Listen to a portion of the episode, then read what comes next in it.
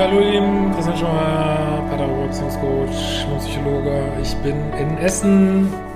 Nice äh, Lesung aus meinen Büchern. Vielleicht hast du auch Lust dazu kommen. Äh, ja, äh, wird scheinbar größte Lesung ever. Und ähm, im Unperfekt Haus, pack den Link hier mal drunter. Und heute wollte ich mal was sagen zu der Frage, gibt es so den einen richtigen Partner für mich oder Partnerin?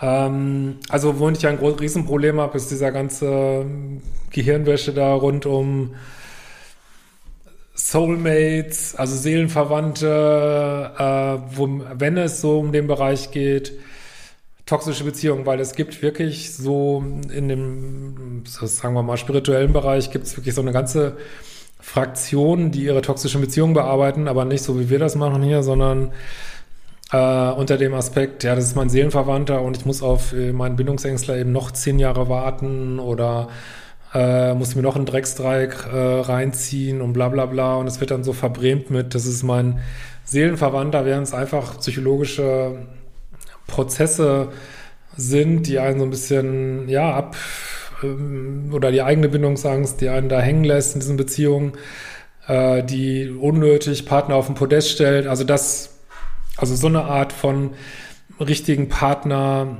äh, ja, also vor allem jetzt eine toxische Beziehung oft, oft ist, kann ich natürlich überhaupt nicht äh, nachvollziehen.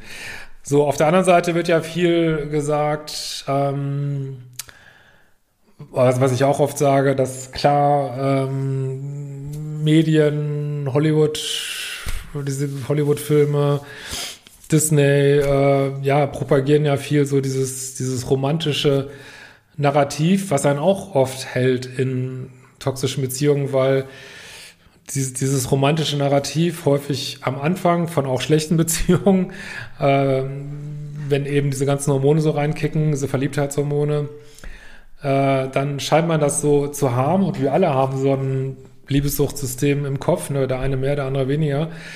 Und also die, die, diese Verliebtheitsphase so gleichzusetzen mit, das hätte ich aber gern jeden Tag und ich hätte gern den Partner, mit dem ich so jeden Tag äh, verliebt äh, sein kann, äh, das halte ich auch für weitgehend äh, hochproblematischen Glaubenssatz, wo du auch so einer Möhre hinterher rennst, die du vielleicht nie finden wirst, so, ne?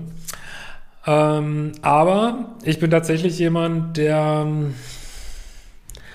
ich würde jetzt nicht sagen, äh, also dieser ganze Spruch, ist egal, wen du heiratest, also lieb dich selbst, egal, wen du heiratest, halte ich für kompletten Quatsch, weil das Match spielt eine Riesenrolle, und ich bin tatsächlich jemand, der sagt, es gibt gute Matches. Es gibt gute Matches im Leben, also nicht nur zu einer Person, ähm, aber für viele doch in der Regel zu einer begrenzten Anzahl von Personen. Es gibt tatsächlich hochwertige, ohne jetzt, dass das eine allgemeine Wertung ist, aber für dich persönlich hochwertige Matches, die einfach äh, gut funktionieren. Und es gibt, kriege ich auch immer mal ab und zu mit, es gibt Leute, die wirklich Ähm, sagen, sie, sie lieben ihren Partner auch im Alter noch wie, also die sind nicht so verliebt, aber sie lieben ihren Partner noch äh, wie, wie in der ersten Zeit und schreiben sich immer noch Liebesbriefe, das gibt es. Und das sind dann einfach super hochwertige Matches, und die kommen nicht oft ins Leben, so, ne?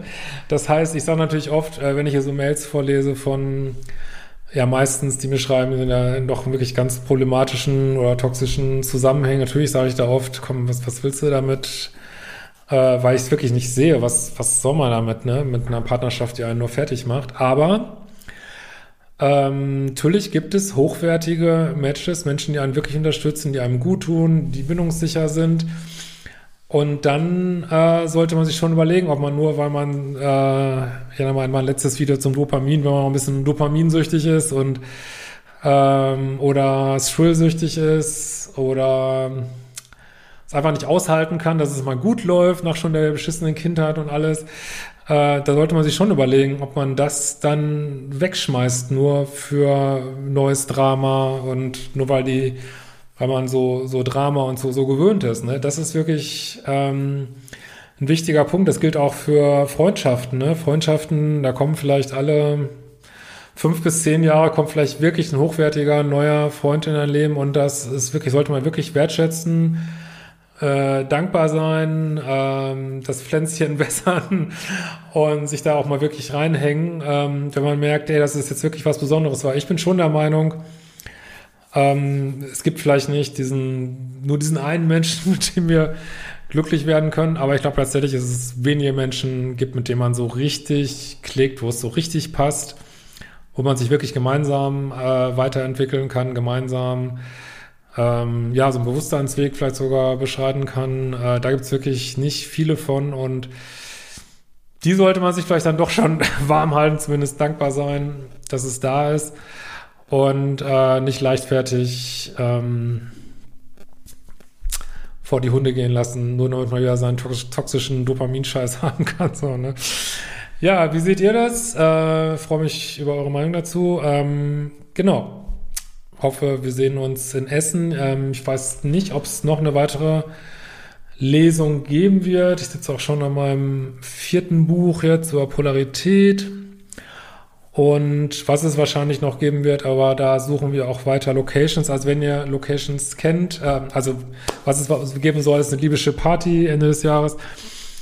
Wenn ihr in einer etwas größeren Stadt äh, persönlich gute Locations kennt, das ist wahnsinnig schwierig. Äh, Gerade so für diese mittlere Größe, die wir so brauchen. Ähm, ja, Locations, also auf, was sich scheinbar häufig eignet, sind so, weiß ich nicht, Bars oder Jazzclubs, wo ihr vielleicht auch noch jemand persönlich kennt, weil häufig, wenn man die so ganz mieten muss, sind sie auch wieder völlig astronomisch teuer.